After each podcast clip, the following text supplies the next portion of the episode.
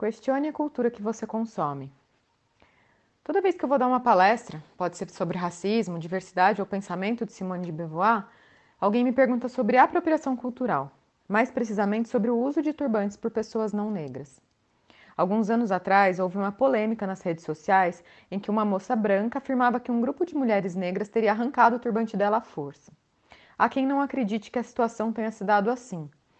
Porém, como a história viralizou nas redes sociais, é comum que as pessoas tenham dúvidas sobre esse tema. Em primeiro lugar, é importante dizer que o debate sobre apropriação cultural, ele não deve ser reduzido a poder ou não usar turbante.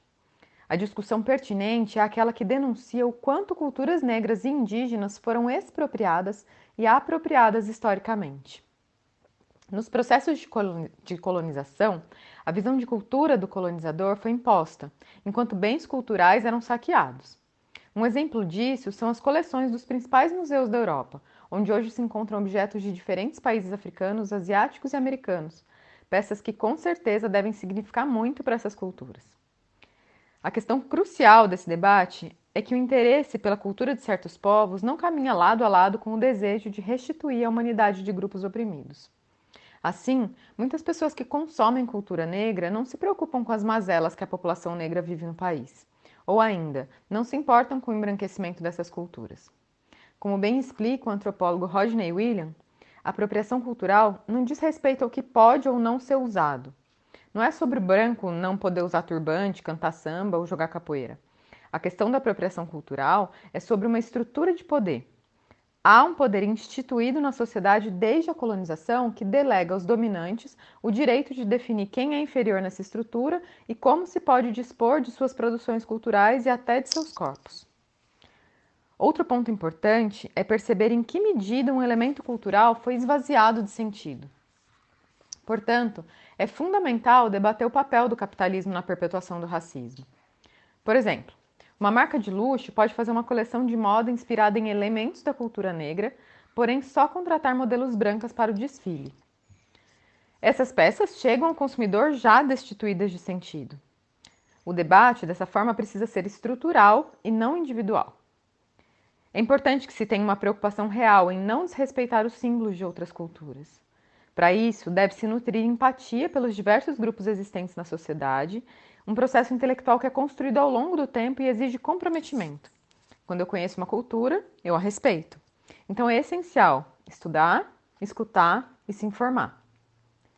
O debate sobre racismo se mostra urgente quando falamos de mídia e de acesso a recursos para produções audiovisuais.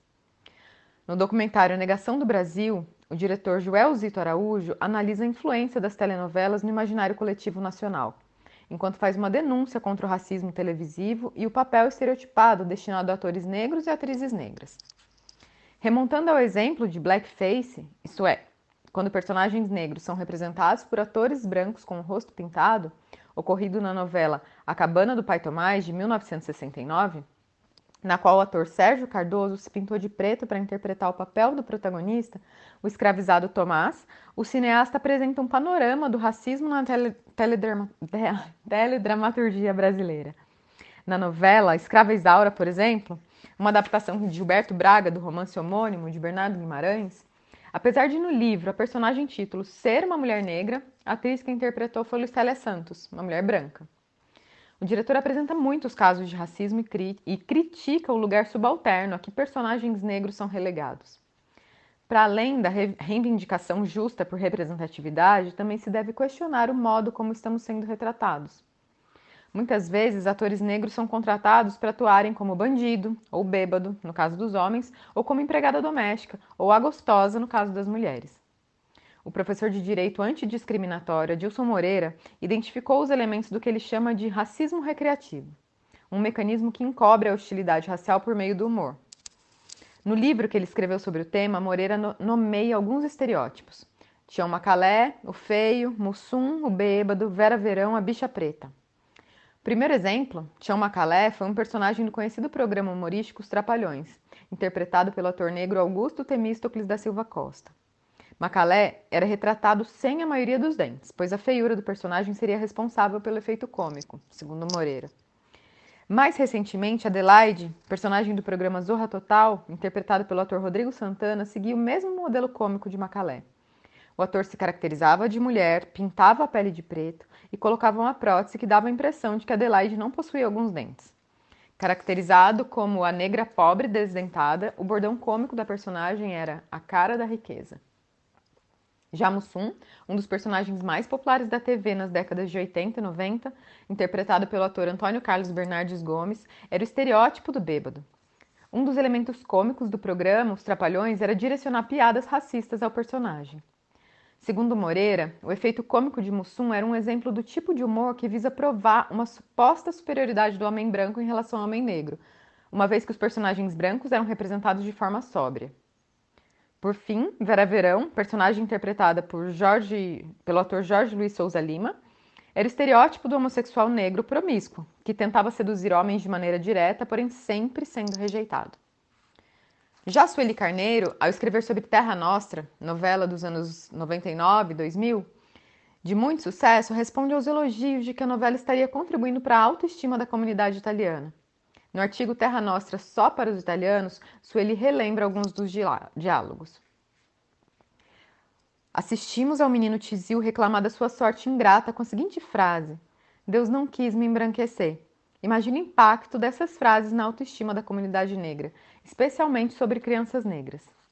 Em outra passagem, Sueli relembra: o Barão do Café pondera com seu contratador sobre a impossibilidade de abrigar os italianos nas senzalas desertas pela abolição. Diz ele: são brancos, trazem no coração o espírito da liberdade. Não vão aceitar essa história de senzala. Então Sueli conclui: considerando que os personagens negros não têm relevância na trama, e sua própria presença e a imagem negativa que veiculam prestam-se unicamente a ratificar a suposta superioridade do branco. As frases destacadas por Sueli Carneiro refletem a história da população negra no Brasil que, após séculos de escravização, viram imigrantes europeus receberem incentivos do Estado brasileiro, inclusive com terras, enquanto a negritude, formalmente liberta pela Lei Áurea, era deixada à margem. Os incentivos para imigrantes fizeram parte de uma política oficial de branqueamento da população do país, com base na crença do racismo biológico de que, de que negros representariam o atraso. Essa perspectiva marcou a história brasileira, valorizando culturas europeias em detrimento da cultura negra segregando a população negra de diversas formas, inclusive por leis, e pela esterilização forçada de mulheres negras, prática que o Estado brasileiro manteve até um passado recente, como comprovado pela CPI da esterilização de 1992, proposta pela deputada federal Benedita da Silva e resultado da pressão feita por feministas negras nos anos de 1980. Esses são alguns exemplos dos estereótipos que confinam autores negros e atrizes negras, resultando em poucas opções de personagens que não sejam marcados por essas violências simbólicas. Enquanto atores brancos e atrizes brancas recebem amplas oportunidades de representação na indústria audiovisual, negros e negras ainda lutam para que suas atuações não firam a humanidade das pessoas negras. Do mesmo modo, ainda são poucos os cineastas, roteiristas e produtores negros as opções ficam limitadas como resultado do racismo estrutural. Na redação de jornais, não é diferente. Segundo o grupo de estudos multidisciplinar da ação afirmativa, núcleo de pesquisa sediado na UERJ, nem 10% dos colunistas dos grandes jornais são negros. No meu caso, quando comecei a escrever na Carta Capital, comentando filmes, livros ou textos de outras pessoas, mais de uma vez alguém ligou furioso na redação dizendo que eu não havia entendido o que quiseram dizer. Eu achava curioso, pois era como se a crítica de uma pessoa negra ao trabalho de uma pessoa branca rompesse com o pacto narcísico. O racismo conhece o potencial transformador da potente voz de grupos historicamente silenciados. Quando assistir a um filme ou a uma novela, procure refletir sobre a presença ou ausência de atores e atrizes negros. Quantas pessoas negras estão atuando? Que personagens interpretam? O mesmo vale para qualquer produto cultural quando for a uma exposição de arte, a uma festa literária, a um debate sobre poesia, quando ler um livro ou folhear uma revista. E para você que pode contratar profissionais da cultura ou investir em projetos culturais, reflita quem você escolhe para a equipe e quais temas estão sendo tratados. Você está fazendo o que pode para contribuir para a luta antirracista?